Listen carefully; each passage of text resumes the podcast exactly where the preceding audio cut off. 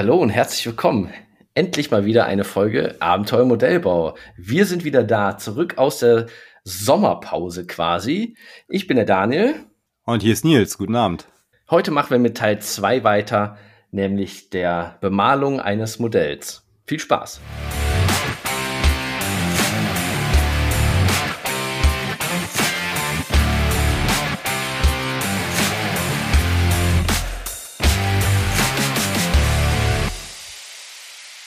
So, bei der letzten Folge haben wir ausführlich darüber gesprochen, wie wir Modelle bauen, was für uns äh, so eine Art Standard ist, was machen wir, was machen wir nicht.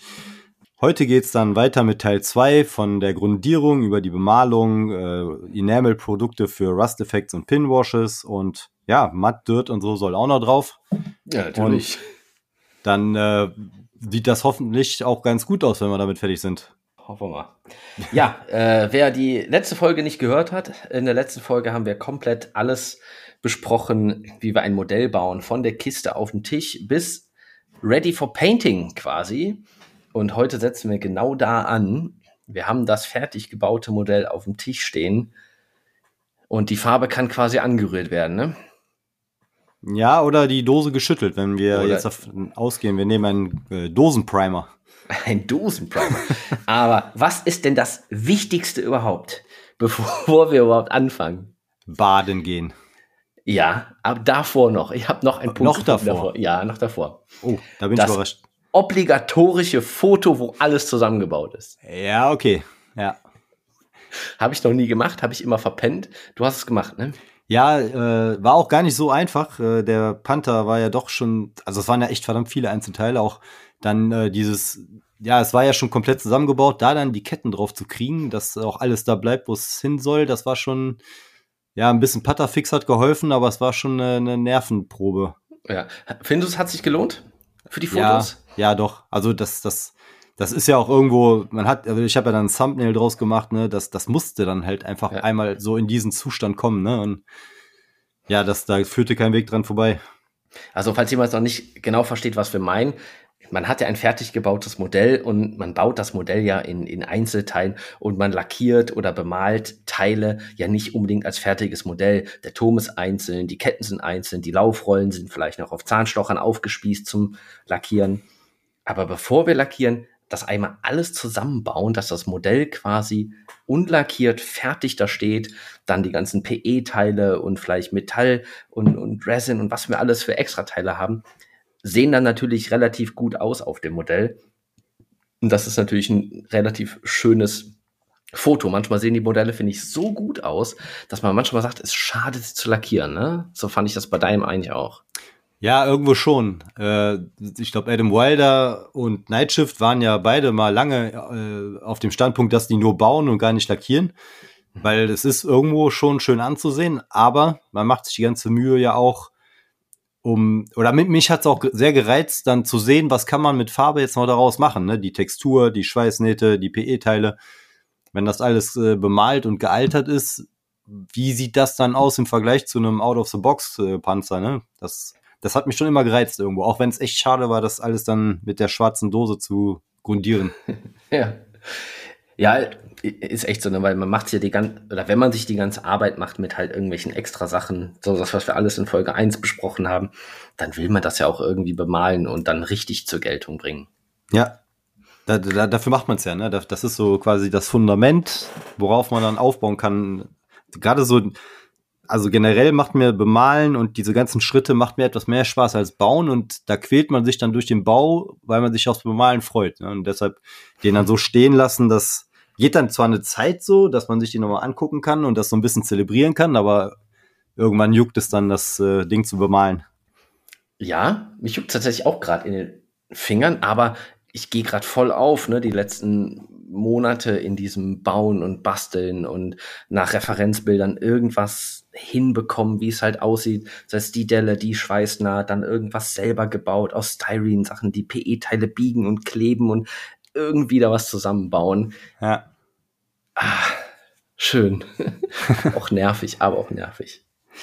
Ja, also das, das gehört irgendwie dazu, ne? Deshalb ist Geduld ja eine sehr gefragte Tugend in unserem Hobby, ne? Ja, das stimmt wohl.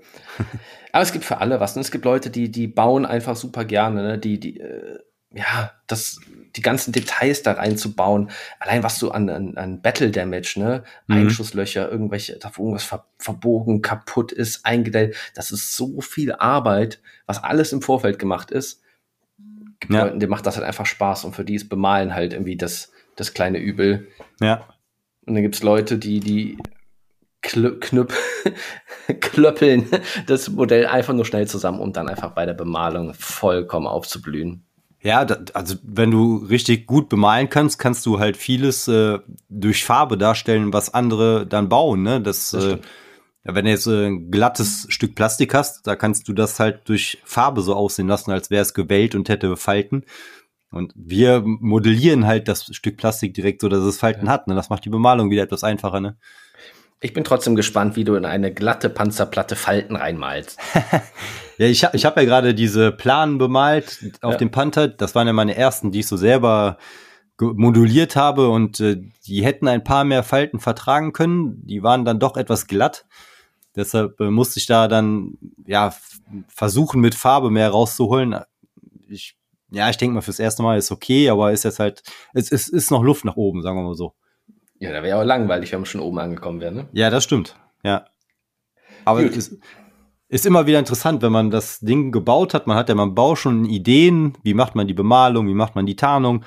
Äh, dann, wie sich das dann aufbaut. Ne? Nach dem ersten Schritt Grundierung, dann Tarnung, okay, das sieht noch nicht so toll aus, dann machst du so die ersten Details, ja, das passt immer noch nicht so ganz, und da kommen so die ersten Effekte und langsam mit jeder Schicht mehr baut sich dieses Gesamtbild, wo man hin wollte, vielleicht so ein bisschen mehr in diese Richtung auf. Es gibt vielleicht ein paar Abweichungen, aber wo man am Anfang dann noch denkt, oh Gott, das wird nichts, das kommt dann später irgendwie. Das, das ist immer so dieses, äh, ja, dieses Kribbeln dann, ne? Klappt das jetzt oder versau ich's?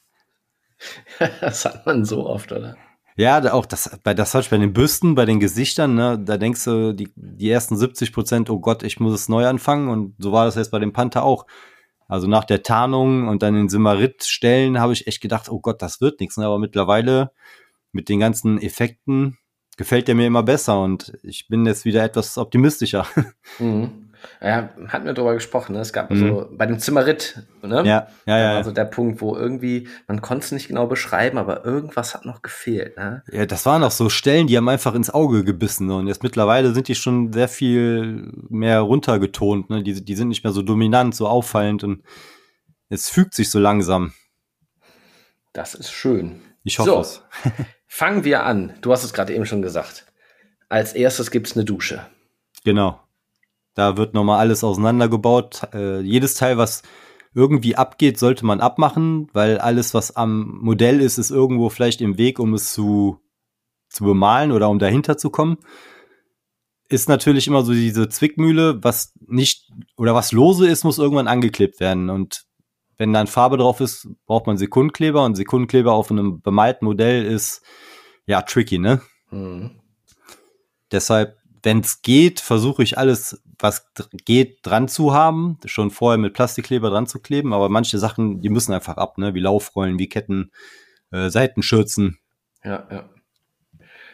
Ähm, hast du Angst gehabt oder grundsätzlich Angst bei den Modellen? Ich meine, wir verbauen ja eigentlich beide schon viel PE-Teile und irgendwelche extra Sachen auf den Modellen du wäschst die auch dann so mit, mit, mit Seife und, und Zahnbürste drüber, ne? Äh, ja. So. Es kommt also Figuren, schon alte Zahnbürste, da, die kann ruhig was härter sein, aber als den äh, Panther habe ich wirklich dann große Schüsse mit Spülwasser und dann so einen ganz weichen äh, Malpinsel, damit mhm. ich äh, wirklich in die, an die kleinen Stellen komme. Die PE-Teile habe ich kaum berührt, ne, weil äh, wie es halt so ist, ne, du kannst den besten Kleber haben, es geht immer irgendwas ab, ne? Und, ja, versucht mit so wenig Berührung wie möglich das Ding so ein bisschen sauber und fettfrei zu kriegen. Das wäre auch nämlich auch meine Angst, dass ich dann irgendwie an meinen schönen Halter oder sowas, an meine Mutter und meine Schrauben drankomme, die dann abfallen. Ja, das ist, äh, wie, wie oft passiert das, ne? Dann bemalst du irgendein kleines Detail am Panzer und dann bist du super vorsichtig, dass du ja nichts Falsches berührst und dann fertig, willst die Hand wegziehen und bam, haust den Panzer vom Tisch, so weißt du? Die, diese typischen Schusselmomente, wo du dir dann denkst, na super. Ja, ja. Und da gehen dann natürlich auch dann später nochmal Teile ab. Also das, äh, das kann in jedem Stadium passieren. Ja, aufpassen müssen wir immer. Ja. So. Primer, Grundierung. Genau. Was ist dein Ja, Favorit? Von, von, von der Farbe oder von, von der Generell Art der jetzt. Farbe? Was, was nimmst du am liebsten? Mr. Surfacer für die Airbrush oder den Replicant Primer? Ich hätte erst was überlegt, muss man überhaupt grundieren? Also ich, ohne jetzt das studiert zu haben, würde ich sagen ja, weil viele Plastikteile oder auch Resinteile sind so glatt, da, da hilft so eine etwas rauere Grundierung, wie ich finde. Mhm. Also ich grundiere auch alles äh, Hm. nur noch. Äh, zum Beispiel, jetzt äh, ein konkretes Beispiel, ich habe den Tiger hier auf dem Tisch. Ja, Die Panzer hatten äh, das, das deutsche Rot-Braun, ne? Als Grundierung. Äh, diesen Oxide Primer. Genau. Ja, Ja, also in, in, in echt. Die wurden so grundiert oder die erste Schicht bemalt, wie auch immer. ja. Ist das schon mein Primer oder prime ich da drunter und mache dann erstmal die rote Farbe und dann die Hauptfarbe? Das- oder grundiere ich in der ersten Farbe? Unterscheidest du in Primer und einfach eine erste Schicht Farbe? Oder ist für dich Primer immer ein Primer? Das ist eine ganz bestimmte Farbe. Ist die anders als andere? So, das waren viele Fragen, bitte schön. Also Primer ist für mich jetzt äh, beim Modellbau das, was die, die, das, was die Oberfläche vorbereitet für Farbe. Äh, das ist, oder der Farbton ist da für mich erstmal egal, eher was Dunkles, weil Mhm. wenn du dann später beim Farbauftrag vielleicht mal eine Stelle oder eine Falte vergisst, dann hast du schon mal so einen natürlichen Schatten, wenn der Primer schwarz ist. Dann kommt es natürlich darauf an, was hast du vor. Wenn du jetzt einen äh, Panzer machen möchtest, wo der äh, Oxide Primer durchscheint, durch Chipping Medium oder sonst was, dann kannst du natürlich einen Primer nehmen, der schon diese Farbe hat. Wenn du jetzt aber, wie jetzt in meinem Fall, wo ich gar keinen Oxide Primer an der äh, Hauptfarbe haben will, dann kannst du auch einen schwarzen Primer nehmen und da dann das Dunkelgelb drauf machen. Ne? Das äh, wirkt ja dann, dass das Dunkelgelb auch noch ein bisschen ja, dunkler wirkt. Äh, ich würde sagen, nur, du musst es nicht machen, nur weil es die Panzer früher so hatten. Also das, ich würde Mhm. da, weil zu viele Farbschichten auf dem Modell ver verbergen auch wieder Details. Also würde ich jetzt nicht dann noch diese rote Farbschicht drauf machen, nur weil die Originalen die hatten, auch wenn du die gar nicht mehr siehst nachher. Ja, ich bin auch eigentlich dafür, dass das mein Primer ist. Also du sagst, du grundierst jetzt in Schwarz und es ist egal, ob das äh, Revell 1 schwarz ist oder der schwarze Primer. Die erste Schicht Farbe, egal was es ist, ist dein Primer. Ja. Ja, okay. Also, Also, äh, sehen, wenn, wenn Primer draufsteht, dann ist es was anderes. Ich, ich habe das vielleicht jetzt falsch verstanden. Äh, Revell 1 wäre jetzt für mich kein Primer. Das ist schon normale Farbe. Ich weiß jetzt ehrlich gesagt Und wenn nicht, es ob die erste Schicht ist? Ja, also ich würde es nicht als erste Schicht benutzen, weil, also ich bin, wie gesagt, ich habe es nicht studiert. Ich würde aber vermuten, dass Revell 1, was glaube ich sogar Mattlack ist, ne, aber wir sagen jetzt mal Revell schwarz, äh, würde ich vermuten, hat andere Eigenschaften als ein schwarzer Primer. Mhm. Aber ich kann es nicht beschwören. Das ist vielleicht, vielleicht auch mein Unwissen, aber ich würde jetzt keine Standardfarbe als Primer nehmen. Da würde ich äh, dann jeden Primer bevorzugen und dann erst die erste Schicht Farbe draufpacken. Aber Okay, also- generell, generell einen dunklen Primer, damit äh, die, die, da, die nachfolgende Farbe schon etwas dunkler wirkt und eventuell Stellen, wo ich äh, die Farbe, wo, wo, die, wo ich die äh, Stelle verpasst habe, dass die durch den Primer schon ein bisschen dunkel ausgefüllt ist. Ja, okay. Dann, Ich hoffe, ähm, das kommt rüber. Ja, ja, ich denke auch, wenn irgendwo Grundierung oder ein Primer draufsteht, dann hat das schon irgendwie einen Grund. Das ist extra dafür da, um halt ein Modell oder eine Oberfläche für den Farbauftrag vorzubereiten. Genau, so sehe ich auch so. Dann habe ich mich manchmal gefragt, warum ist dann nicht jeder Primer einfach schwarz? Weil warum gibt es denn in jeder erdenklichen Farbe, wenn es quasi nicht als Farbschicht zählt?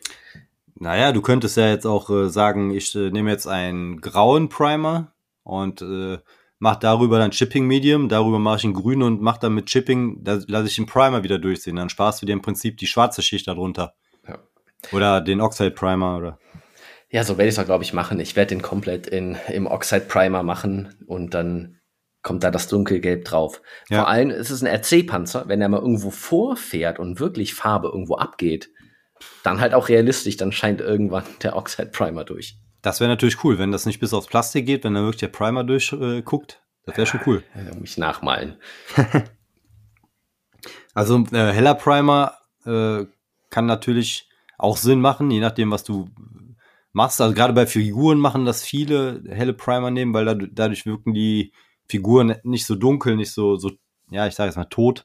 Mhm. Aber ich habe es äh, mal versucht, ich war nicht so zufrieden, weil dann, wenn du dann eine gelbe Jacke malst, die, die wirkt dann schon wieder etwas heller, als äh, wenn du die auf dem schwarzen Primer malst. Und ich war irgendwie, irgendwie dunkle Primer haben mir bis jetzt besser gefallen. Ja. Ja, macht ja Sinn, äh, auch wegen hier Pre-Shading und sowas. ja, ne? ja, ja. Ähm, Primer, du hast ja jetzt schon den äh, Mr. Hobby oder Mr. Surfacer, wie auch immer heißt, ne? Hm. Ist das, ist das Lackbasis? Oder ist das einfach nur Enamel? Ja, gute Frage. Wo habe ich ihn denn? Weil ich überlege nämlich gerade, ich weiß nicht, ob ich noch mal einen Acryl-Primer, also den gibt es ja den, den One-Shot, ne, von, von Ammo ist das, glaube ich.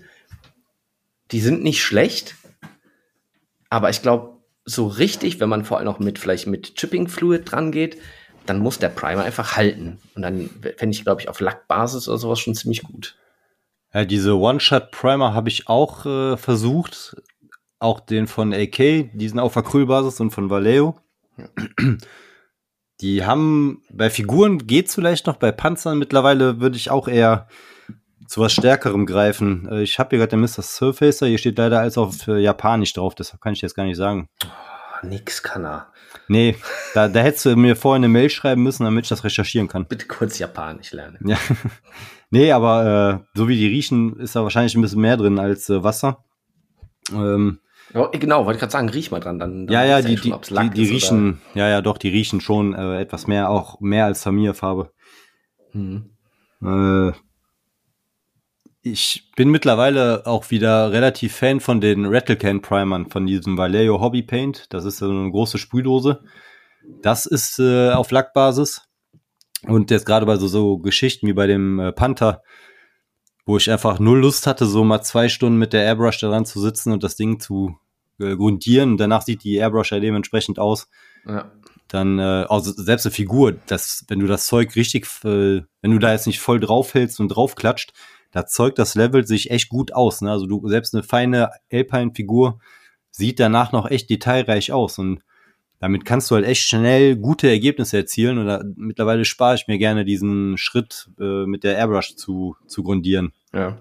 Ja, ich stehe mittlerweile, also seit der Titanic habe ich überlegt, was äh, kaufst du für Farbe, dass ich da den Rumpf mit, mit Dosen lackiere, war ja klar. Ja, Ähm, und also ich stehe mittlerweile, gut, wie sollte es anders sein? Tamiya ist einfach geil. Also da Mhm. kannst du sagen, was willst. Die Tamiya, das ist ja dann auch auf Lackbasis, glaube ich, Ja. die Sprühdosen. Das Zeug sieht geil aus, das hält. Und da habe ich mir auch schon für den Panzer irgendwie zwei Dosen Mattlack für das Finish ganz am Ende bestellt. Und ich glaube, ich werde mir auch dann das Oxide Primer mit äh, Tamiya-Dose holen. Ja, da, da hätte ich gerne auch äh, so eine größere Auswahl von, von mehr Tamiya-Farben. Also äh, Grundierungen in verschiedenen Farben. Da kannst du echt gut mit vorarbeiten. Auch ich glaube, die Tamiya-Klarlacke in der Dose, die sind auch echt noch so mit so die, die wirklich gute Ergebnisse erzielen, ne? Was, äh, wenn du so mal vergleichst, diese äh, Lucky äh, Klarlacke von Ammo oder so und dann so ein Tamiya Klarlack, das ist schon noch eine andere Liga irgendwo. Ja, kann ich noch gar nichts zu sagen, habe ich noch nicht probiert. Und ich bin auch immer noch gespannt auf Markus Klarlack. Äh, Ja, Da hat er ja auch äh, angepriesen. Das ist auch noch ein Produkt, was wir noch testen müssen. Du hast den auch noch nicht, ne? Äh, ich habe den mal äh, vor anderthalb Jahren mal getestet, habe aber boah, das ist schon so lange her. Also ich habe, äh, ich benutze ja nicht so oft Klarlack, weil ich diese Zwischenschichten oder so nicht mache. Hm. Ich habe jetzt überlegt, weil der Panther so die eine oder andere Stelle glänzt ein bisschen, weil auch meine Enable-Produkte nicht mehr so die neuesten sind. Ich äh, überlege, dass ich am, am Ende mal eine Schicht von seinem matten Klarlack drüber ziehe, um mal zu testen, was passiert. Ja, aber grundsätzlich, wenn du mit dem Modell fertig bist, ballerst du einmal.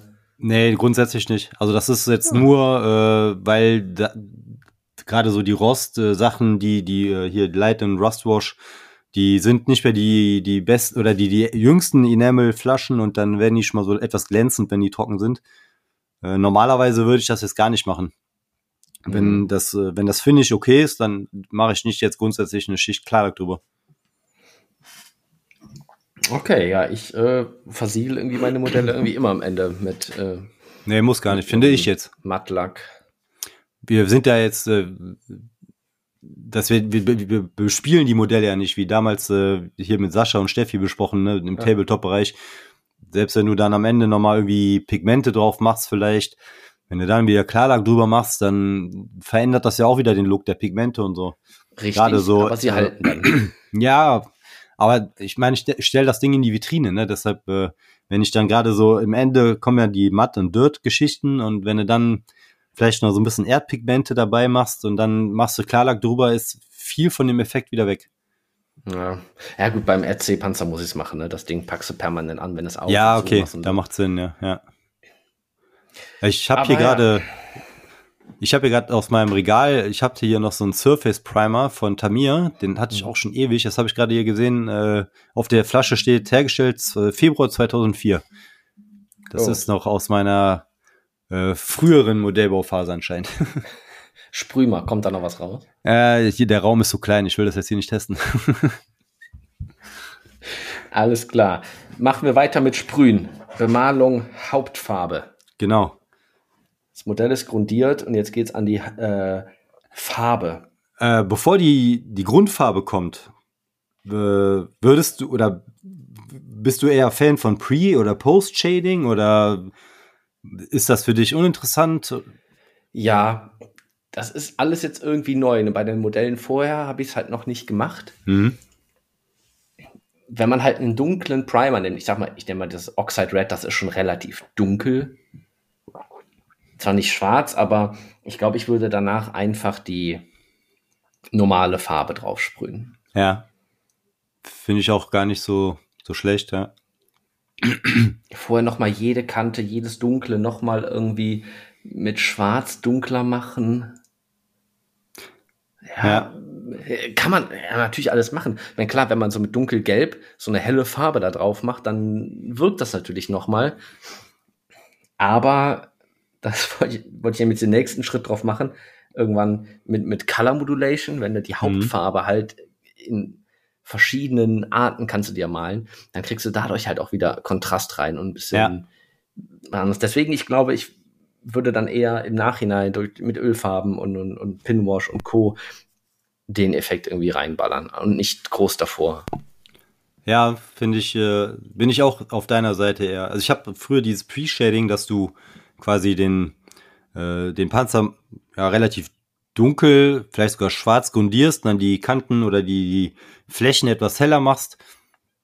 Ich war dann mit der Airbrush nie so gut, dass wenn ich die Hauptfarbe da drüber aufgetragen habe, dass du so diesen Sweet Spot getroffen hast, ne? Dass das nicht zu viel Farbe ist, um das Pre-Shading zu überdecken und zu wenig Farbe, dass es halt noch zu krass durchscheint. Ne? Die, diesen Punkt zu treffen, finde ich immer sehr schwer. Ja, und genau Ich- deswegen würde ich eher auf Genau. danach gehen. Ja, ich habe das bei dem Sherman zuletzt so gemacht und jetzt beim Panther habe ich eher dieses, äh, ja, Richtung Post-Shading oder Color Mod- Modulation geht es wahrscheinlich eher hin, sodass ich dann die Grundfarbe doch flächig gemacht habe und dann finde ich, ist, ist es auch etwas interessanter, dann dann anfangen zu spielen, ne? die Farbe vielleicht so ein bisschen aufhellen oder äh, wie ich das jetzt gemacht habe, Chipping Medium, dann eine hellere Version darüber und dann so ein bisschen Ja, ja, äh, Auflegen. genau. Das, das, das ist für mich irgendwie auch neu, äh, diese Technik. Ähm, Gerade noch mal kurz abhaken, Airbrush oder Pinsel. Wir sind bei Pinsel, glaube ich, eh raus, ne? ja, würde ich sagen. Was, ich glaube, wenn man einmal eine Airbrush hat, besser kriegt man einfach keine großen Flächen mit, mit Farbe. Ja, das, das, ist, das muss nicht mal eine große Fläche sein. Ich habe heute Kanister bemalt, damit es schnell geht mit Pinsel, weil ich auch keine Lust hatte, ne, auch wieder auf Airbrush reinigen. Aber es ist halt selbst bei einem Kanister ein Unterschied, ob du das mit einem Pinsel machst, selbst wenn du die Farbe verdünnst und in zwei, drei Schichten. Es sieht niemals so gut aus wie mit einer Airbrush. Und deshalb so große Sachen wie ein Panzer auf jeden Fall Hm. Airbrush. Ja, sind wir uns einig, wir airbrushen beide gerne. Es macht ja auch irgendwie Spaß. Ja. Und da kommen wir nämlich zu Color Modulation. Was Ja. ist Color Modulation für Leute, die es nicht kennen. Das ist quasi, ja, um dem Modell ein bisschen mehr Dreidimensionalität oder Realismus zu geben. Da gibt es auch verschiedene Ansätze, ne? aber eine ist zum Beispiel einfach, man, man denkt sich eine virtuelle Lichtquelle, die halt irgendwie auf das Modell scheint. Klassisch irgendwie Licht von oben, das heißt alles, was irgendwie der Sonne, dem Licht zugewandt ist, was irgendwie oben ist, ist ein bisschen heller als das, was unten ist. Genau. Und dann geht man halt hin und hat zum Beispiel eine Hauptfarbe einfach dunkelgelb für den deutschen Panzer oder sowas. Und dann macht man zum Beispiel jetzt mal vereinfacht gesagt drei Töne. Man kann natürlich mehr machen. Man hat die Grundfarbe, damit sprüht man einmal das ganze Modell in äh, dunkelgelb und dann geht man einmal hin und macht die Farbe ein bisschen dunkler und macht sie einmal ein bisschen heller dass man quasi dann einen schönen Verlauf hat. Man hat eine schräge Panzerplatte, zum Beispiel von oben nach unten und oben sprüht man sie natürlich ein bisschen heller, macht einen schönen Übergang in die normale Farbe und Richtung unten halt ein bisschen dunkler. Von oben kommt das Licht und nach oben wird's dunkler. Mhm. So, ist, der Effekt ist eigentlich schon ziemlich, äh, ziemlich gut. Ich habe das auch im Super Pershing ganz leicht mal probiert und mich daran getraut. Das funktioniert schon und man kann da eigentlich echt äh, auch ein bisschen übertreiben. Das sieht dann am Anfang echt merkwürdig aus, aber mit den ganzen Schichten, die da noch drüber kommen, das ist gut. Ja, das äh, hat man oft so, dass man dann wirklich dranbleiben und durchziehen muss, ne, bis dann der Effekt kommt. Ja. Und ich mach das auch, also. Die, ja. Was äh, gehört das für dich noch in Color Modulation dazu, dass man danach, wenn man diese, man kann natürlich auch fünf Schichten machen und mehr Übergänge machen, dann nochmal in einer ganz hellen Farbe quasi Highlights malen. Wie Nieten und mhm. irgendwelche Griffe und sowas, die dann ganz weit oben stehen, noch mal heller malen. Ja, finde ich. Ich zähle das ja. mit in Color Modulation dazu. Für mich ist das alles, was die Farbe verändert oder den Look verändert, ist für mich Color Modulation. Ne? Ob ich jetzt äh, da drei, vier Highlights reinsprühe, so wie Nightshift macht's ja eher so wolkig, ne? Dann Adam Wilder ist ja so ein Fan davon, wie du schon sagst, ne, wenn du jetzt zwei Platten hast, die nebeneinander liegen, dass dann die linke Seite heller ist und die rechte dunkler, dass du schon einen Kontrast zwischen diesen beiden Platten hast. Ne? Ja, genau. Das, das, ist für mich alles irgendwo Color Modulation, wo du halt das Aussehen der Grundfarbe mit veränderst. Das ist für mich irgendwie alles Color Modulation. Ja. Dann lass uns mal zu deiner Sache jetzt kommen, wo du sagst, Nightshift hat das, glaube ich, macht das seit einigen Dingen. Man sieht es auch bei anderen. Du hast es jetzt bei deinem Panther auch gemacht, ne? Dieses in ja, so cloudy, cloudy Patterns. Nee, das habe das hab ich nicht gemacht, weil äh, Nightshift macht's viel bei diesen einfarbigen Panzern, dass du äh, dunkelgrün nimmst oder jetzt so ein Sowjetgrün von einem sowjetischen Panzer und dann machst du drei, vier, fünf Highlights, wo du dann so wie so, ja nicht flächig, sondern so wie so eine Wolke, so ein Wolkenmuster auf die Grundfarbe sprühst. Hm. Und dann die nächste Farbe, die wieder heller ist, in einer etwas kleineren Fläche dann danach die dritte Farbe wieder in einer etwas kleineren Fläche, dass du wie so ein, so ein wolkiges Farbbild hast. Und das, ja, find, das, das meine ich eigentlich äh, plus Chipping Fluid dazwischen. Ja, da, das macht er ja komplett mit Airbrush. Da, da, der benutzt ja kein Shipping Medium. So wie ich das von ihm kenne. Er sprüht das ja alles immer die hellere Farbe auf die da drüber. Und ich habe jetzt versucht, mir das einfacher zu machen, indem ich die Grundfarbe nehme, Chipping Medium und dann eine hellere da drüber. Und äh, dann durch das Anlösen mit dem Pinsel, die dunklere Farbe äh, scheint durch und die obere Schicht wirkt halt so ein bisschen gebrochen. Mhm. Achso, das hast du dann aber vollflächig normal lackiert.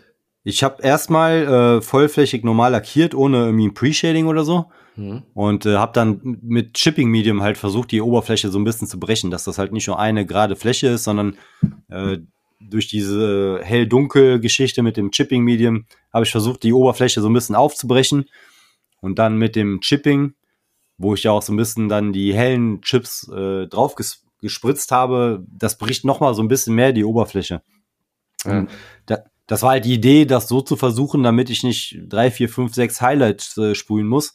Aber dadurch, dass ich, ja, im Endeffekt habe ich auch ähm, ich hatte ja auch noch die Simmerit-Schichten äh, erst anders kodiert als die Metalloberflächen und so. Und also im Endeffekt war es auch verdammt viel Aufwand und viel Zeit. Also ich glaube nicht, dass ich da irgendwie was gut gemacht hätte an Zeit. Mhm. Ich, ich werde es einfach mal ausprobieren, dieses einerseits mit Chipping Fluid zwischen den Schichten Und ja. ähm, auch dieses halt mit diesen cloudy Patterns halt nicht, ich mache jetzt Watts volle Schicht, einfach eine Farbe.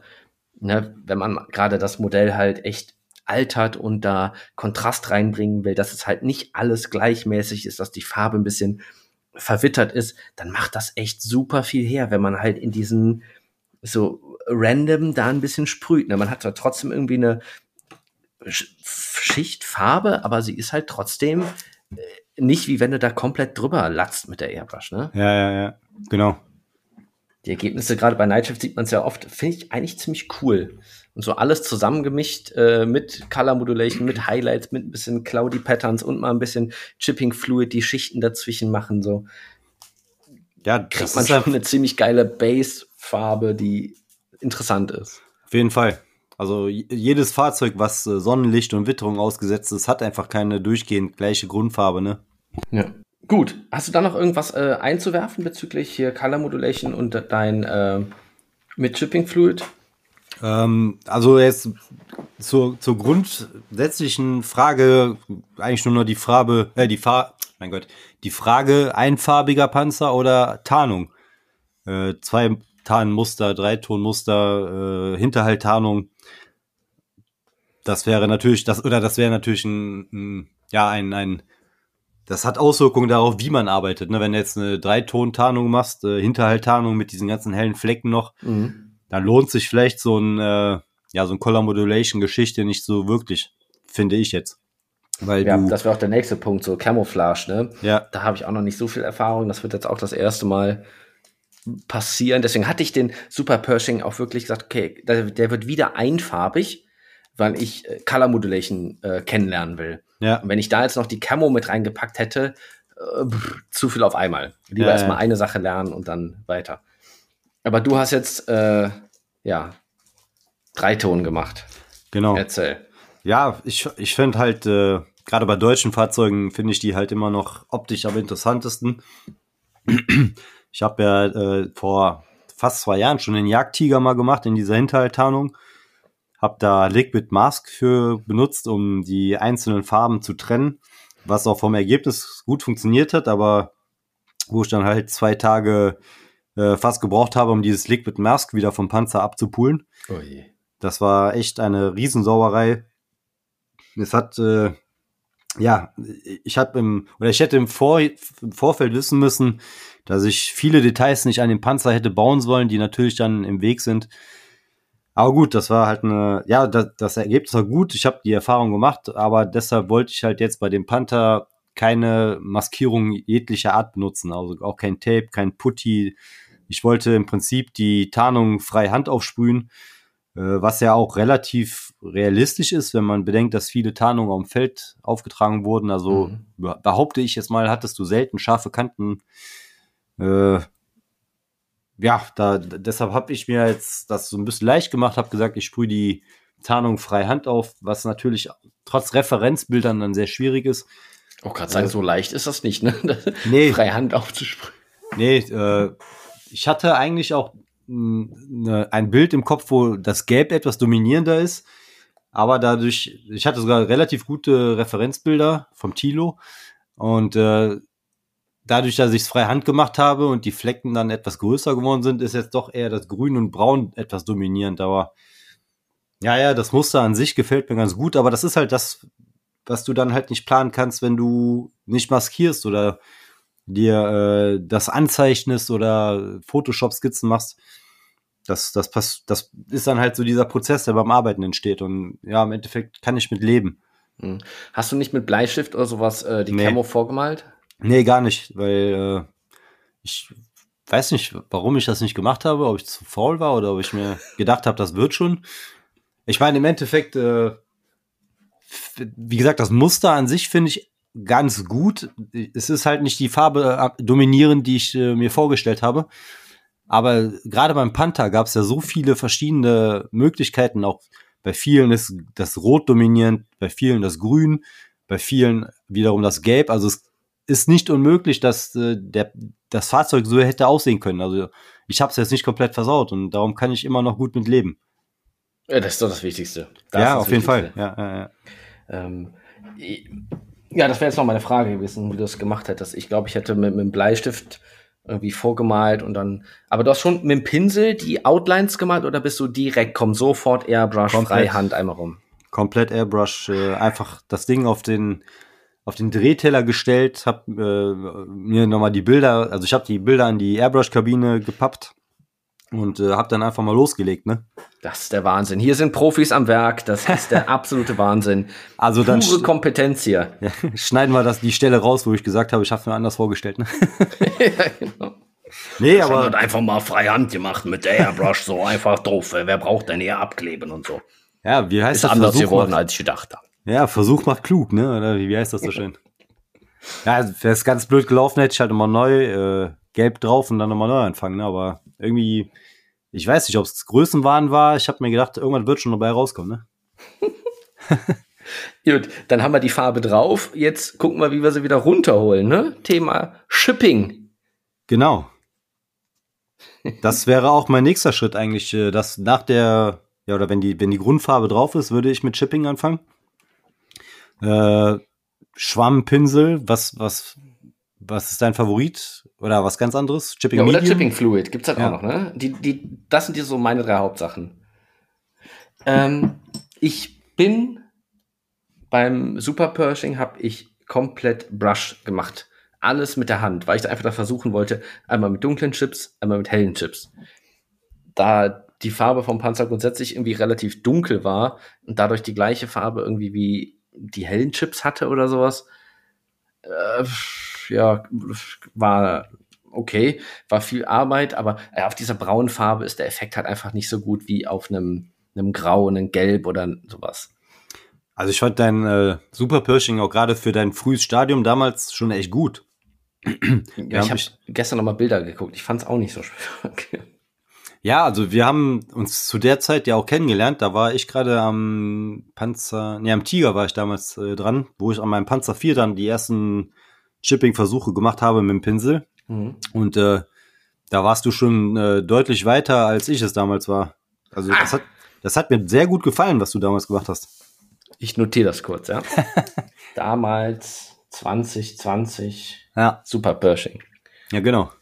Ja, das hat Äh. mir, finde ich, immer noch äh, gutes Ergebnis. Dankeschön. Ja, gerne.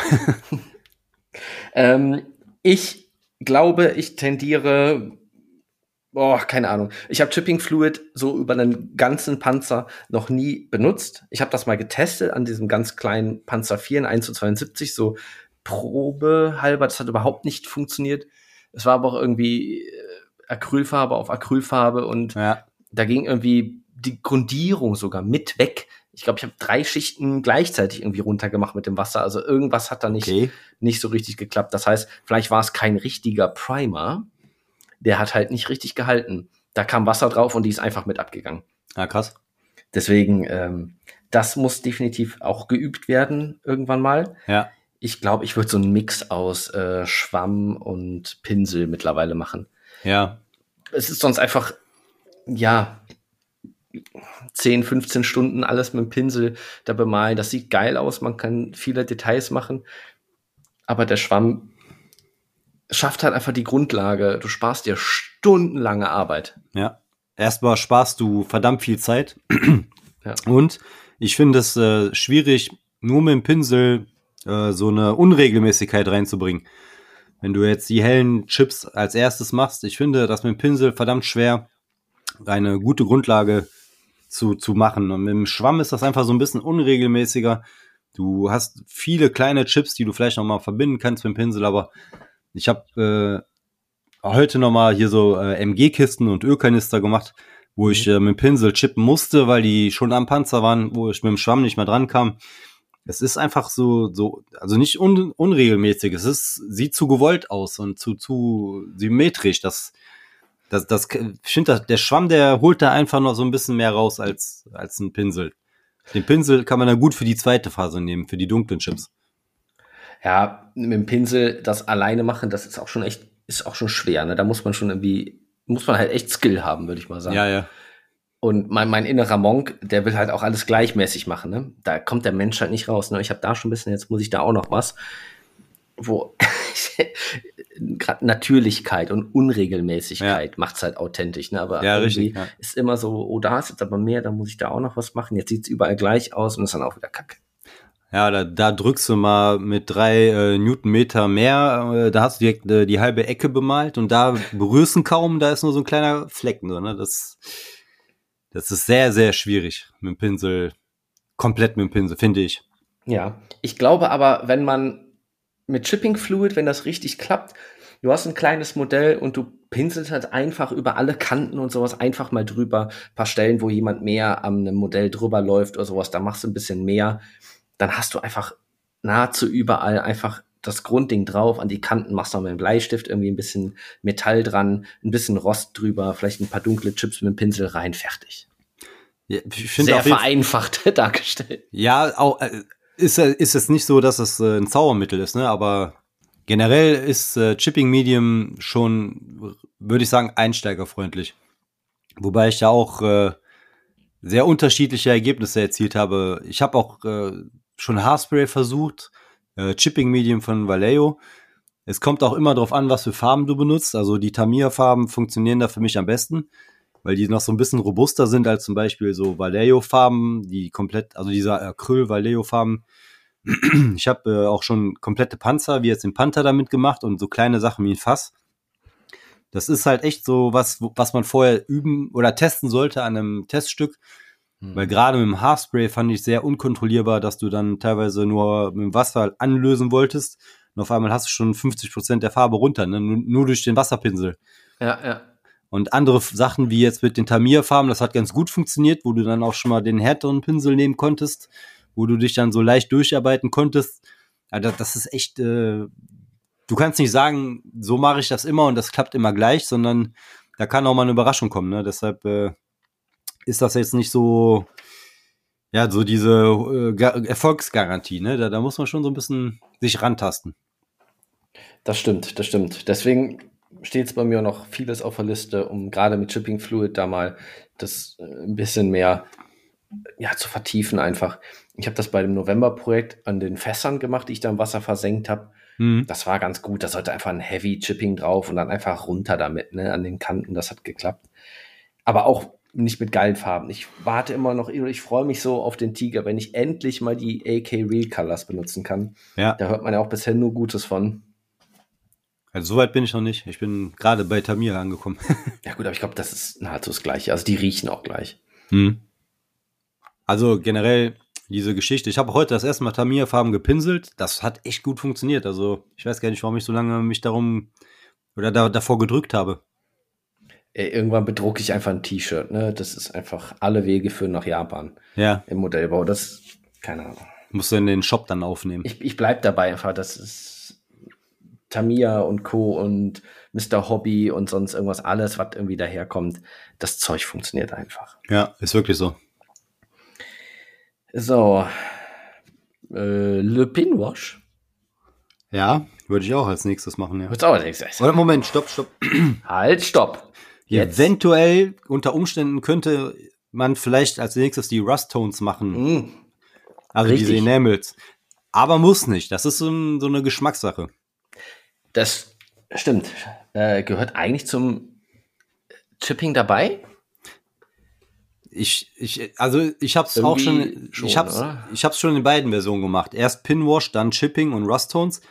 Zuletzt habe ich immer, immer erst, erst Chipping, dann Rust Tones, dann Pinwash. Weil für mich macht das Pinwash, das setzt ja irgendwo Schatten in tiefere Stellen. Mhm. Und wenn du dann erst das Pinwash machst und darüber die Rust Tones, sind die Rust Tones da ja heller. Und Deshalb mache ich erst Chipping, dann Rust Tones und dann das Pinwash, damit die äh, rost, rostigen Stellen in den Vertiefungen dadurch durch das Pinwash auch so ein bisschen abgedunkelt werden, weil die sind ja halt dann in Vertiefungen, in schattigeren Stellen. Und wenn die dann so rauspoppen, weil die halt nach dem Pinwash gemacht wurden, dann finde ich das irgendwie so ein bisschen unpassend. Ja, richtig. Meine, meine zwei Cent so. Ja, ich bin auch dafür, den Pinwash macht man öfters mal einfach zu früh. Mhm. Und dann machst du noch dieses und jenes und das und Speckling und dann dann vielleicht noch mal einen Filter und, mhm. und dann kannst du den Pinwash noch mal machen, weil, äh, ja, du warst halt auch, zu ja. früh dran. Das war beim Leopard so, den habe ich komplett zweimal gepinwashed, den ganzen Panzer. Ja, äh, ist mir auch schon so äh, passiert, dass ich äh, das wirklich zu früh gemacht habe und nach den ganzen Effekten war es quasi weg und du musstest das nochmal machen, ja. Ähm, ätzend. äh, Pinwash, Enamel oder Öl? Ja, ich habe da noch nicht so das goldene Ding gefunden. Ich äh, switche eigentlich immer zwischen beiden. Ich habe es noch nie mit Öl gemacht. Nee? Mm -mm. Äh, generell recht angenehm, weil wenn du die richtige Mischung gefunden hast zwischen Ölfarbe und äh, Cinna, das fließt relativ gut dann um die, äh, sag mal, um die, um die Gegenstände rum.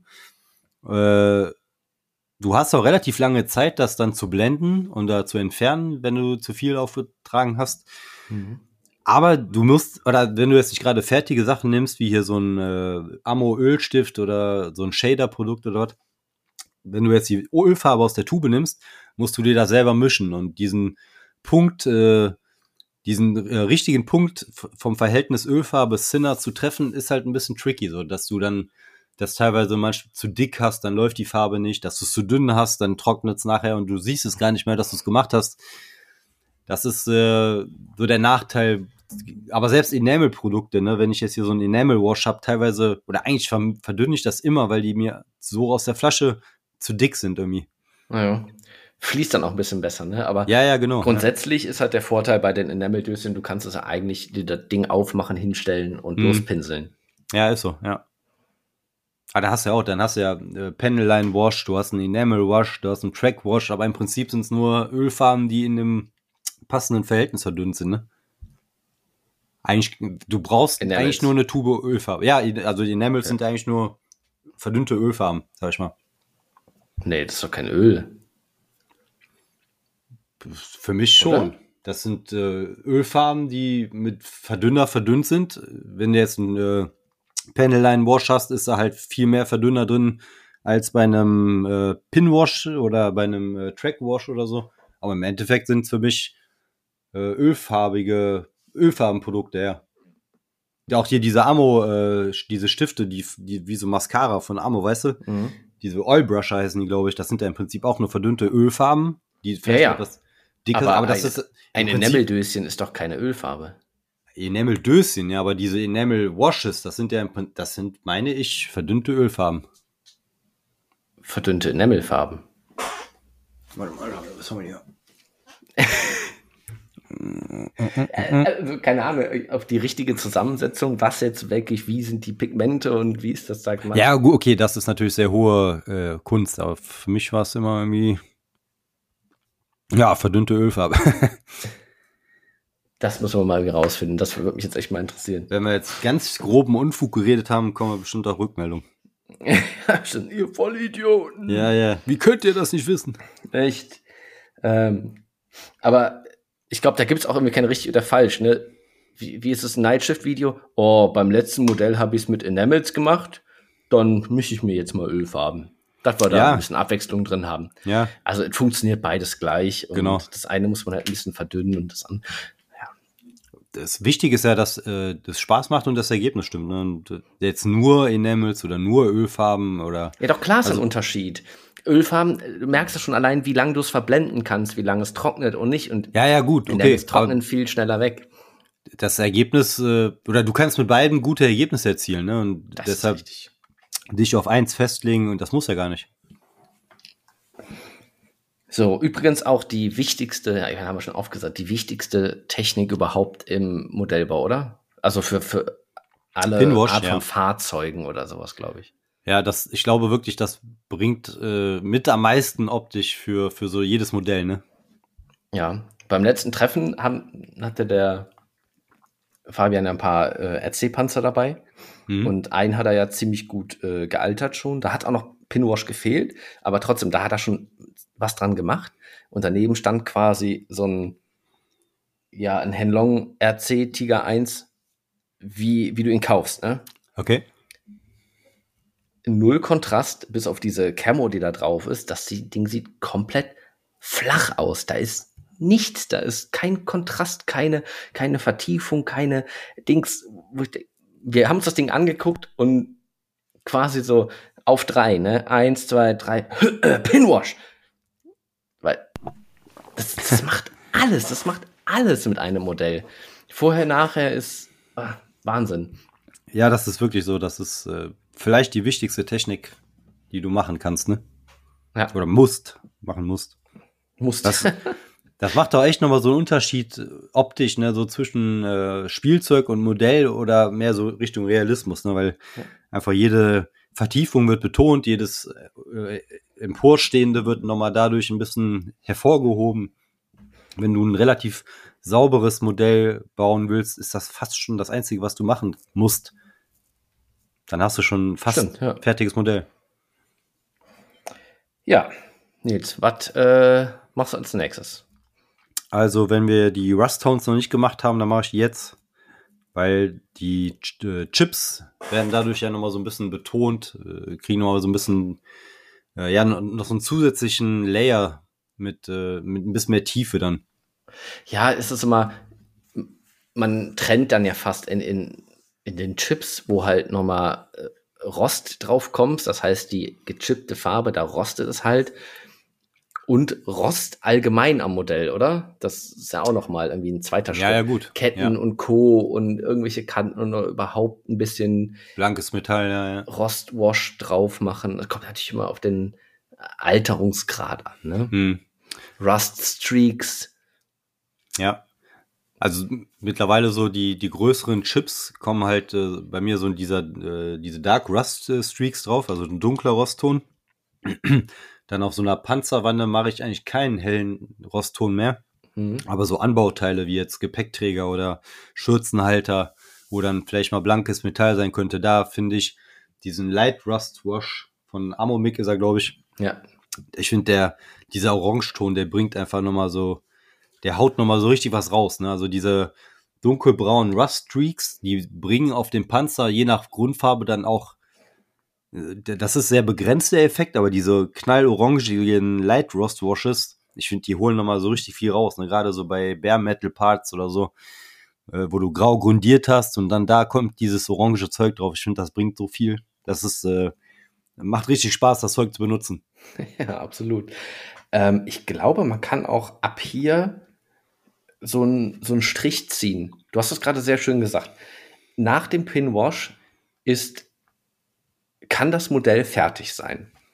Wenn ich sage, das ist jetzt irgendwie Fabrik neu, äh, ja, oder Fabrik neu. Gehen wir mal an, jetzt, wir reden nicht von einem Auto oder einem Motorrad, was jetzt irgendwie neu in Hochglanz gemacht ist, sondern ja. jeder Truck, jedes Auto, sonst irgendwas, was irgendwo fährt, sich bewegt, in irgendeiner Umgebung sich bewegt hat da wird irgendwo, da ist eine Farbe drauf, da, da, da wird irgendwo Farbe abgeplatzt sein, weil alles, was irgendwo sich bewegt und fährt, was man irgendwie benutzt, da passiert irgendwas mit. Ja. Und dass man einen Pinwash benutzt, ja, um die Tiefe reinzukriegen.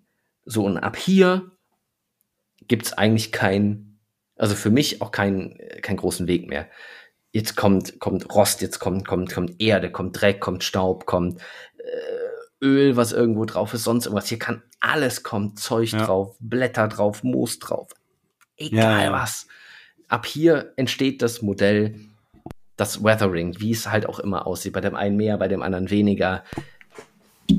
Ja, da kann man eigentlich ja nur noch, glaube ich, über, über Techniken allgemein sprechen, nicht mehr so groß unbedingt um, um Reihenfolge, oder? Was meinst du? Also Reihenfolge an sich ist vielleicht schon noch ein bisschen interessant, ne? Wenn du jetzt erst so äh, Grease und Grime drauf machst und dann die Erde, siehst du von dem Grease Grime nachher nicht mehr so viel, ne? Aber äh, generell ist wahrscheinlich alles, was jetzt kommt, optional, ne? Wenn genau, jetzt, äh, ja, nennen wir es so.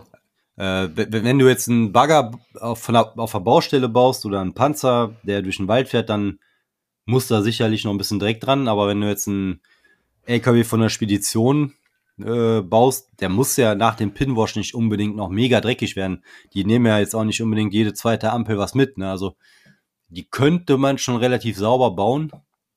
Aber jetzt, äh, ja, so Baustellenfahrzeuge, Geländefahrzeuge, da muss dann halt noch ein bisschen Erde drauf, ne?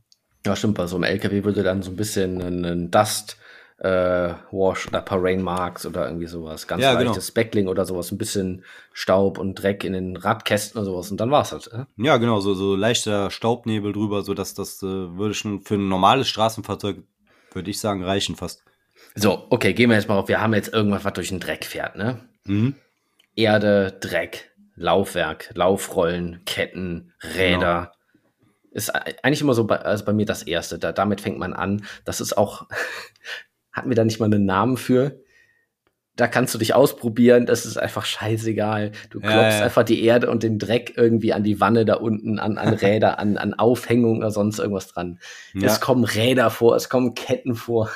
Du ja, siehst es eh nicht mehr. Oder man kann es schön verdecken. Das ist das Schöne an Unterwand, ne? Da sieht man nicht mehr viel von. Ja. genau, also ich hatte noch einen Punkt vorher, die Details und die, die Zuladung vielleicht auf dem Panzer ist. Die würde ich noch vorher machen damit die dann schon mit eingedreckt werden. Aber dann würde ich äh, wirklich dann anfangen, an der Unterwanne ja, Erde aufzutragen, ne, in Form von Acrylpaste, die man dann vielleicht noch ein bisschen mit Wasser anblenden kann an die Form des Fahrzeugs, an die Details. Und äh, wenn die dann trocken ist, kann man die so ein bisschen eventuell mit der Airbrush so ein bisschen vorschattieren mit einer entsprechenden Farbe. Wenn es jetzt trocken ist, eher was Helles, wenn es nass sein soll, was Dunkles. Mhm. Habe ich aber auch schon ohne gemacht, weil ich zu faul war, die Airbrush dafür zu benutzen. Ich habe es auch noch nicht im Nachhinein mit der Airbrush gemacht. Das war dann mhm. bei mir nur noch Pinsel, aber. Ja, genau, direkt mit Enamels drüber habe ich eigentlich auch, wie ich behaupten würde, ganz gute Ergebnisse mit erzielt. Ich habe jetzt beim Panther aber vor, ein bisschen mit äh, Pre-Shading oder mit, mit Pre-Dusting zu arbeiten, weil ich auch die Seitenteile oder die, die Seiten äh, der Wanne und äh, die Oberseite der Wanne so ein bisschen äh, mit einarbeiten möchte. Mhm. Mal gucken. Ja, aber als erstes, wie du schon sagst, schön Dreck aus der Dose, ne? Genau. Das ist schon ja. ekelhaft, diese Paste, ne? So, und dann so. Ja, ich habe jetzt hier diese Vallejo Earth Texture, heißt das, ne? Äh, Acrylpaste. Ja, dieses Ding aus, der, aus dieser großen Dose einfach, ne? Dreck ja, genau. in der Dose. Ja, sozusagen. Ja, wie gesagt, äh, Pre-Dusting optional und dann kann man schon mit Enamels äh, das an, ja, an die Wand anarbeiten, ne? Je nach ja. äh, Location, ob sehr nass oder eher trocken, kannst dann halt hellere, dunklere oder sogar Mittelton nehmen.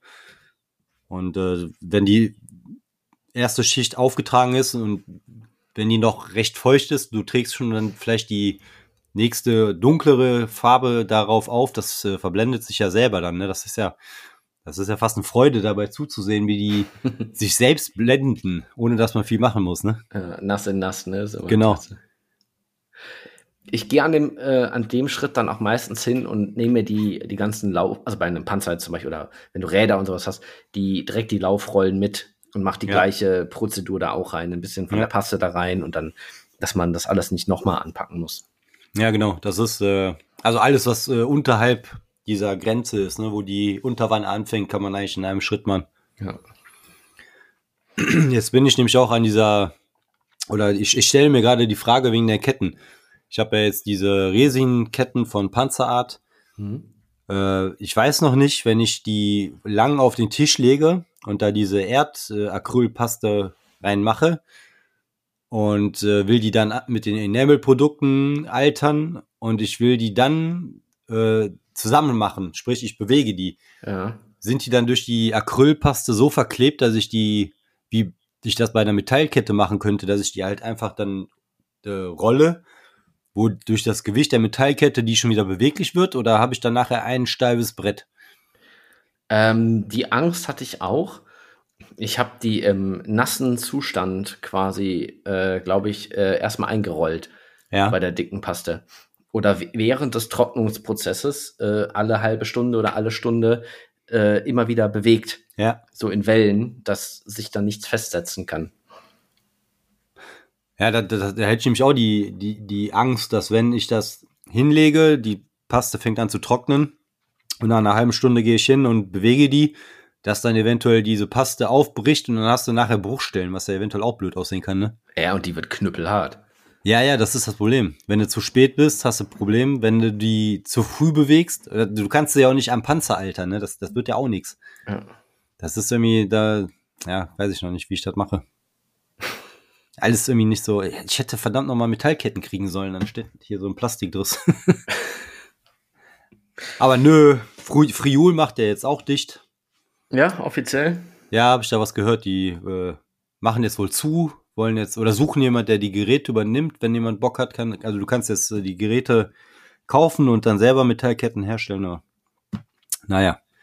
Liebe Community, wir kündigen an, ab nächstem Jahr gibt's Abenteuermodellbau, Metallketten für all eure Fahrzeuge.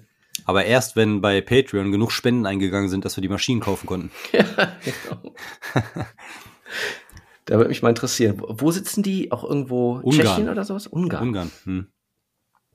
Ja, also generell fand ich die Ketten ja schon eher nervig, ne, mit dem ganzen Aufbauen und den Draht rein. Da gab's ja zum Beispiel Panz, wie hießen sie, Model, Model Club, glaube ich, die äh, die Metallketten mit den Stiften hatten. Das war schon eine, eine Nummer entspannter, ne? Ja. Aber halt Russland, ne, nicht verfügbar. Ja. Jetzt. Ja, muss man gucken. Es gibt auf jeden Fall gute Alternativen. Auch die 3D-Druckketten, die sind mittlerweile echt gut, ne? Auch mit diesen Stiften zusammen, klack, zusammen. Ja, so, so super, ne? Ich weiß bloß noch nicht, wie ich die verdreckig kriege, ohne dass das nachher knüppelhart wird und ich die nicht mehr bewegt kriege, ne? Ah, das passt schon. Ja, mal gucken. Liegt nicht eh eine Kette ab bei dir, weil die ja, Leute ja, genau, gerade ja. warten? Ja, ja, richtig. Aber wenn das dann mal steif ist, muss ich diese Form ja auch irgendwie hinkriegen. Mhm. Aber das, das war, ich muss halt eine geschlossene Kette machen und eine offene, ne? Das ist beides irgendwie, ja, noch nicht einfacher. Probleme über Probleme. Man macht sich Ja. halt auch beim Modellbau oft selbst Probleme. Ich habe mir kommt gerade eine Idee. Ich glaube, wenn ich die Laufrollen und die Antriebs- äh, und äh, Umlenkrolle dran mache, die Kette daran klebe und das dann als ein Teil abnehme, dann könnte ich das als ein Teil altern und verdrecken. Das, ja. Aber das könnte ich bei der offenen Kette dann nicht machen. Aber eventuell könnte mir das eine Seite schon mal leichter machen. Gut, die offene Kette liegt irgendwie im Dreck oder sowas. Das, Ja, das kriegst du schon hin. ja, ich bin gespannt. Ja, äh, was hast du so benutzt? Du hast auch dieses fette Mattzeug von Amol benutzt, ne? Für, für Alterung, äh, für, für Erde. Ja, Ammo oder äh, Waleiko. Ah, von Ja. denen habe ich noch nichts benutzt, so in Erdrichtung. Ja, außer jetzt halt dieser Kohlpaste, ne? Aber für, für die Enamel-Phase habe ich von äh, Amo diese Splashes-Serie. Ach so, ja, warte, du hast gerade äh, äh, Acryl gefragt. Nee, nee, also, äh, was Okay. habe ich denn da? Ich habe, glaube ich, einen Mix von, von, von AK und Ammo. Ich glaube, meistens ist Ammo. Das, was Ja. gerade irgendwie verfügbar war beim Bestellen. Find- Von äh, Matsch aus der Dose habe ich, glaube ich, drei oder vier verschiedene Produkte. Irgendwie heller Matsch, dunkler Matsch Mhm. und äh, Wet Matt und dann einmal Splashes und ja, ja, keine Ahnung, manchmal frage ich mich, ob das nicht all das gleiche ist, nur ein bisschen andere Farbe und Konsistenz. ja, das sowieso. Ich meine, Farben, äh, wir haben ja schon oft das Thema gehabt, ne? Wenn, normal brauchst du drei Grundfarben, ne? Ja. Aber ja, jetzt, ich habe ja auch Kursk äh, Summer Earth, ne? Das ist dann ein bisschen dunkler als das, äh, als die Dry Earth, ne? Und dann äh, hast du hier Wet Earth und äh, Damp Earth und äh, Damp Earth, genau, das habe ich. Das, Genau. ist, das ist ja, das ist ein geiles Zeug. Das ist Ja, auf richtig, jeden Fall. Das ist ein richtig guter Ton, ne? Das ist auch das, was so äh, äh, Semi-Gloss äh, trocknet, ne? So. Mhm. Ja, das trocknet sogar ziemlich matt, so wenn du das äh, mit Verdünner aufträgst. Äh, dieses äh, Wet Matt, das ist ja so ein bisschen klumpiger, das trocknet auch so ein bisschen glänzend, ne? Oder was ist das? Ich glaube, ich habe beide. Ja, es ist äh, halt Zeug, was äh, relativ schnell immer hart wird bei mir, weil ich das halt nur zweimal im Jahr oder so benutze, ne? Und dann, wenn die Dose einmal auf ist, Oh. ja. Ja, ich, äh, gerade so diese Wet Matt Geschichten, ne, die ja relativ dickflüssig sind, äh, wenn du das dann nur zweimal im Jahr benutzt, weil du halt nicht mehr Panzer äh, beschmutzt, dann äh, werden die halt relativ schnell schon mal hart bei mir, leider. Ja, da bin ich gespannt. Das war vor Titanic. Das ist zwei Jahre. Ja, könnte knapp werden. Ein Stück Dreck. Ja, könnte, könnte passieren. Vielleicht äh, hast du Glück, dass du es nochmal mit ein bisschen Verdünner oder so an äh, äh, reaktivieren kannst. Ich hatte schon äh, Flaschen, die musste ich dann echt mit der Rohrzange aufdrehen und äh, dann war da nicht mehr so viel mit äh, Pinseln. Ja. Ähm, eine Technik möchte ich erzählen, das ist so ein bisschen mein Liebling mhm. geworden. Und das ist die Speckling-Technik. Ja, auf jeden Fall. Also mit, mit, mit Speckling, also einfach ein bisschen Farbe auf, auf den Pinsel und dann halt mit dem Finger so, fritt, ne, so da drauf spritzen, Ich Speckeln. mach's äh, gerne mit dem Sta Zahnstocher, so den Pinsel über den Zahnstocher streifen Ja, lassen. Genau, oder so, oder mit dem Finger über, einen- über einen Zahnstocher, über eine Nadel, wie auch immer, aber da, da kannst du alles mitmachen, ne? Wirklich, Ob man, was, was ich genial finde, ich glaube, das habe ich auch bei Adam Wilder gesehen. Ähm, ich habe seine Modelle gesehen und ich dachte so, okay, der hat einfach eine grüne Oberfläche, russischer Panzer. Aber die ist halt einfach nicht grün, die ist komplett jeder Millimeter ist irgendwie irgendwas drauf, mhm. aber es fügt sich so ins Bild, es ist nicht störend und ich kann auch nicht erkennen, was es genau ist. Dann habe ich eine Videoreihe geguckt und er macht halt sehr viel mit Speckling ja. und auch oft Farbe, auch Enamel so stark verdünnt. Ja. Und dann speckelt man die drauf und man sieht eigentlich kaum irgendwas. Und ja. das macht er in zwei, drei Schritten mit jeweils ganz leicht anderer Ton, ein bisschen weniger oder mehr verdünnt und dann das zusammen da drauf gespeckelt und das gibt dann auf einmal so eine, ja, einfach eine unebene Fläche und das, das kann man einfach überall drauf machen. Überall, ja, ja um ein bisschen mehr, äh, ja, das interessanter zu gestalten. Ja, auf jeden Fall bin ich auch sehr großer Fan von, äh, habe ich beim Schirmen das erste Mal so richtig gemacht. Schon beim Chipping, die Lightchips in verschiedenen Konsistenzen, dann später die Erde. Äh, das bringt eine Unregelmäßigkeit rein, so etwas, dass das halt ein bisschen mehr, ja, nicht so gewollt aussieht und äh, wie du schon sagst, es bricht die Oberfläche, das macht die Oberfläche interessanter. Das Speckling ist eine, eine, ja, richtig gute Technik. Ja, eigentlich unerlässlich mittlerweile, kann man sagen. Ja, ne? ne? Also du hast halt relativ schnell wirklich gute Ergebnisse. Und unregelmäßig vor allem, was sehr wichtig genau. ist. Und umgekehrt, eben hatten wir dünn und du machst es einfach dick. Du kannst auch Erde drauf speckeln. Genau. Ne, Unterwanne oder sowas. Und in die, du legst dir alle Laufrollen hin und nimmst dann Matsch und, und speckelst den einfach da drauf in drei, vier verschiedenen Tönen. Die Kette komplett, ich weiß, wie viel Speckling ich auf so einer Kette mache. Ja. Die liegt da komplett, die Grundfarbe und dann einfach die Dinger da drauf. Rost, Rostfarbe, einfach ja. ganz dünn, einfach übers ganze Modell. Alles hat so ein bisschen Flugrost oder sowas, wo ganz leicht irgendwelche ja. Pünktchen drauf sind. Ich bin ein Fan. ja, doch. Ist äh, auf jeden Fall eine der, der wichtigeren äh, Geschichten. Ja, wollen wir noch äh, so ein bisschen, ähm, ja, hier so Auspuff, Ölreste, Grime oder sowas. Ja, also dieses Grease, Grime und Fuel Stains, sag ich mal. Das ja, habe ich mir genau. so aufgeschrieben. Ja. Einfach äh, äh, bei Wellen, wo so ein bisschen Öl rausläuft oder Schmierstoff, ne, bei beim äh, Abdeckung aus dem Motorraum, wo so ein bisschen Motoröl runterläuft, der Tankstutzen so ein bisschen nass, das halt äh, beim Tanken, beim Nachtanken ein bisschen geschlabbert wurde. Das sind äh, auch Sachen, die halt nochmal so ein bisschen das Modell optisch interessanter machen, vielleicht so ein bisschen mehr Richtung Realismus gehen, weil es halt mal getankt wurde, dass es halt nicht nur steht dass äh, Dinge, die sich bewegen, die geschmiert werden, dass da mal Öl und Fett austreten kann. Öl und Fett, gerade so bei nach der nach der Erde, ne, zieht ja halt Staub auch so so äh, ja wie Magnet an. Ne? Deshalb mhm. ist es funktioniert es sehr gut zusammen halt mit Erde mit Erde und Staubeffekten und das äh, ist nochmal so eine Gelegenheit, dann das, das Modell so ein bisschen mehr unique zu machen, sag ich mal. Genau, es sind halt diese, diese Hingucker. Wenn du so in, genau. im Nahen mal guckst, dann sieht man, ach, guck mal, da in der Ecke, da ist dann so ein Ruß. Ach, guck mal, da ist das Auspuffrohr. Natürlich, ja, genau. da kommt was drauf. Und ja. Generell, wie du schon sagst, äh, Ruß, ne?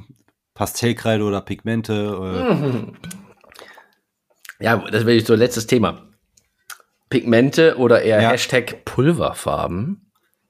Äh, ich benutze beides gerne. Also auch bei richtig krass verrosteten Oberflächen, so ein äh, Rostpigment, das sieht schon verdammt gut aus, so, ne? Äh, auch äh, äh hier so für äh, Metalloberflächen dann äh, Metallpigmente von VMS da drüber reiben, das sieht dann poliert, wie, wie, wie poliertes Metall aus, ne? Das ist schon, ja, also manche mögen Pigmente nicht. Ich finde, nach Bedarf kann man die sehr gut einsetzen ja, da hatten wir auch letztes Mal ein bisschen Diskussion. Es gibt Leute, die benutzen Pigmente, äh, ja, an jeder Ecke, andauernd mhm. und überall. Und mit Pigmentbinder gibt es ja auch dann extra, du machst da Pigmente drauf, wie so Gravel ja. und Sandfixer, wo du die danach dann wieder fixierst. Ja, ich finde, es ist, du kannst Enamel-Produkte nehmen oder Acrylfarben oder halt Pigmente. Es führt oft zum gleichen Ergebnis, Vielleicht, dass man mit Pigmenten halt, weil da ein bisschen Textur drin ist, so ein bisschen. Es ja. wirkt halt trockener, finde ich jetzt. Selbst wenn du eine unebene Fläche mit Acrylfarben äh, anmalst, wirkt das nicht so, als wenn du jetzt äh, so Rostpigmente irgendwo auftupst, dann, dann, das wirkt halt so wie so eine trockene, krustige Rostoberfläche. Das finde ich, kriegst du mit Farben schwerer hin. Weil die, äh, mit Farben wirkt das immer noch so ein bisschen glatter. Ja, auch trocken die Dinger. Ja. Ja, stimmt, so, so Ruß irgendwo so am, an einem Auspuffrohr am Ende, ne? Das ist schon, dafür benutze ich es auch oder an der Kanonen-Mündungsbremse äh, ja. vorne. Und äh, noch vielleicht, also das andere war eher optional, was vielleicht ein kleines Muss ist, äh, mit Graphit oder Bleistift so die Metallkanten äh, hervorzuheben, weil das wirkt einfach nochmal, das, das, das lässt das Modell schwerer, metallischer wirken, wenn du eine Kante hast, die vielleicht ein bisschen abgenutzt ist, vielleicht sogar ein bisschen verrostet ist, wenn du dann noch so eine glänzende Faser hast, wo einfach dieses Graphit glänzt, metallisch glänzt, das, das haut nochmal so richtig was raus, finde ich. Das ist auch so eine Technik, die sieht, wenn sie gut gemacht ist, sehr geil aus. Ja. Aber man, beim selber malen sieht man manchmal irgendwie gar nichts davon. Ja, ja, das, das ist halt, halt auch so das eine Licht richtig drauf. Genau, ne? genau. Da, du musst, äh, das Licht muss halt richtig reflektieren. Wenn, je nachdem, wie du das hältst, kann sein, du denkst, du machst gar nichts und dann drehst es ein bisschen und oh, da ist es ja. Aber für den Gesamtlook des Modells äh, nicht unwichtig, wie ich finde. Auf jeden Fall. Gerade für irgendwie abgeranzte, geweatherte Modelle, ja. Militärmodelle oder irgendwelche Trucks und Bagger und Co schwerer Stahl halt einfach da, da macht das einfach nochmal viel aus. Genau. Das ist dann, wie du sagst, ne, ähm, nochmal zurück zum Anfang, wo du sagst, äh, haben wir letzte Woche gesprochen, Weld Beats, Armor Texture machen und sowas alles. Mhm. Das macht das Modell schwerer, massiver. Ja. Und das ist jetzt eine gute Technik, wenn du sagst, nee, ich, ich habe keine Lust, da alles zu machen. Ich will einfach bemalen. Ich baue zusammen. Ne, richtig gutes Chipping und mit dem Graphitstift, dann kann man halt nur über die Farbe halt auch irgendwie Auf jeden Fall, Gewicht ja. und ja, Massivität des Modells darstellen. Genau. Und beides zusammen ist natürlich dann Killer. Auf jeden Fall. Also gerade so glänzende Sachen wie jetzt so eine Graphitkante oder so Schweißnähte, die vielleicht äh, poliert dargestellt sind. so ein Panzer oder Bagger ist ja generell eher dunkel, schwer, klobig. Und wenn du dann so glänzende Stellen hast, so die, das, das geht nochmal in eine andere Richtung optisch, ne? Und dann äh, kombiniert sich das zu einem Gesamtbild, was einfach sehr detailreich ist. Und du hast halt nicht nur dunkel und klobig, du hast aber auch nicht nur hell und glänzend, sondern du hast so diese Kombination von beidem und das macht das einfach so interessant. Das stimmt. Das war ein sehr, sehr schöner Abschlusssatz. ich würde dazu noch einwerfen, halt äh, versiegelt man sein Modell am Ende mit einem äh, Mattlack zum Beispiel. Also gerade Militärmodelle oder sowas ist dann alles eher matt. Ein Auto sollte dann, glaube ich, eher glänzend lackiert sein. Ja, gut, da, da habe ich keine Ahnung von, von schön. ja. ja, also wie gesagt, generell mache ich es nicht. Äh, ich habe äh, spätestens bei dem Panther jetzt, wo ich den Eindruck habe, das eine oder andere glänzt noch, werde ich dann, bevor ich die Erde auftrage, einen Mattlack auftragen. Aber als letzten Schritt würde ich es generell nicht machen, weil du nimmst dir mit dem Matt oder mit dem Klarlack nimmst du halt viele Effekte, gerade so Richtung Pigmente wieder weg und vielleicht als Zwischenschritt oder so als zwei Drittel Abschluss, bevor dann die Erde und äh, die Grease Grime und Graphit und Pigmente davor vielleicht nochmal so ein, so, ein, so ein Schritt, um das zu retten äh, oder zu safen und mhm. äh, dann die letzten Effekte, aber nicht nachdem alles schon drauf ist, dann nochmal Klarlack. Das würde ich, ich nicht machen. Ja, gut, das stimmt, klar. Wenn du irgendwas Glänzendes noch darstellen willst, wie halt irgendwie ein bisschen Wasser oder ein bisschen Öl, irgendwas, was halt glänzt, dann ist es natürlich blöd, danach einen Mattlack drüber zu pfeffern. Ja, das natürlich auch so. Hier so, so Fuel Stains, wo du so einen äh, Wetteffekt drunter mischen kannst, was ja im Prinzip auch nur glänzender Klarlack ist. Zack, äh, matt. Ja, bums weg. Ja, wir hoffen, euch hat die Folge beziehungsweise beide Folgen gefallen, wo wir einfach mal von Anfang bis Ende über die ganzen Techniken und Prozesse sprechen, wie wir den Großteil unserer Modelle bauen.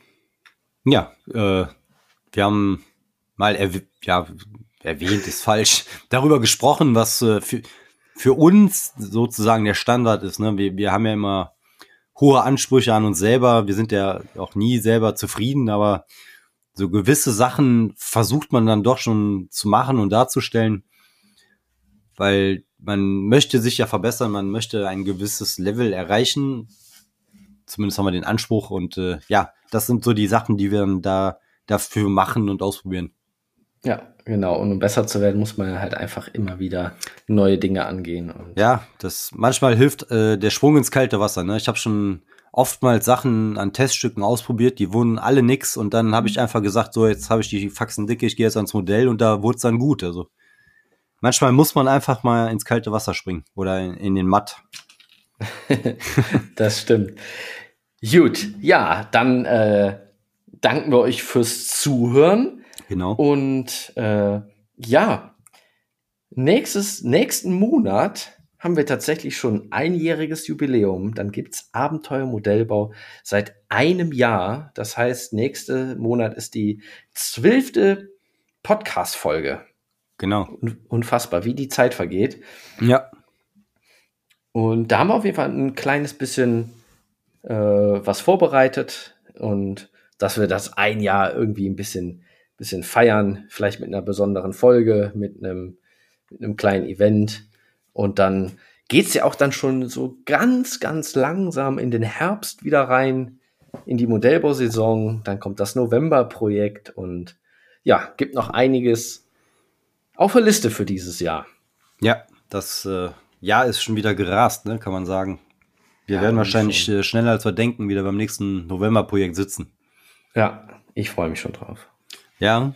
Ja, in diesem Sinne, wer die letzte Folge noch nicht gehört hat, hört rein. Äh, schaut auch gerne auf Instagram noch mal rein, nämlich sonntags abends 20 Uhr gibt es neuerdings immer ein Modellbau-Livestream, wo ich mit, mit, wenn Nils kann, dann auch mit Nils oder alleine oder mit äh, paar anderen Leuten aus der Community einen Livestream machen, wo wir einfach zusammen basteln und nebenbei einfach ein bisschen, bisschen quatschen, ein bisschen für Unterhaltung sorgen und waren immer schon ein paar dabei. Es gab auch schon guten Austausch, immer mal neue Gäste über, auch mit anderen Themen, wie auch hier im Podcast manchmal und ja, schaut da gerne mal rein. Genau. Ich habe zumindest geschafft, reinzuschauen. Das ist auch schon mal was. Ja, ja, schon. Und nächstes Mal bist du mit dabei. Ja, sehr gerne, wenn es äh, passt. Der, dieser verdammte Schichtdienst, ne? ja, sag mal, äh, Chef, äh, Sonntagabend, Stream, Abenteuermodellbau, kann ich nicht arbeiten. ja, vielleicht äh, müssen wir doch noch mal irgendwie versuchen, äh, ja, das äh, Geld anders zu verdienen. ja. Alles klar. Ja, dann verabschieden wir uns äh, für heute genau. mit der Folge und hoffen, dass ihr nächstes Mal wieder einschaltet.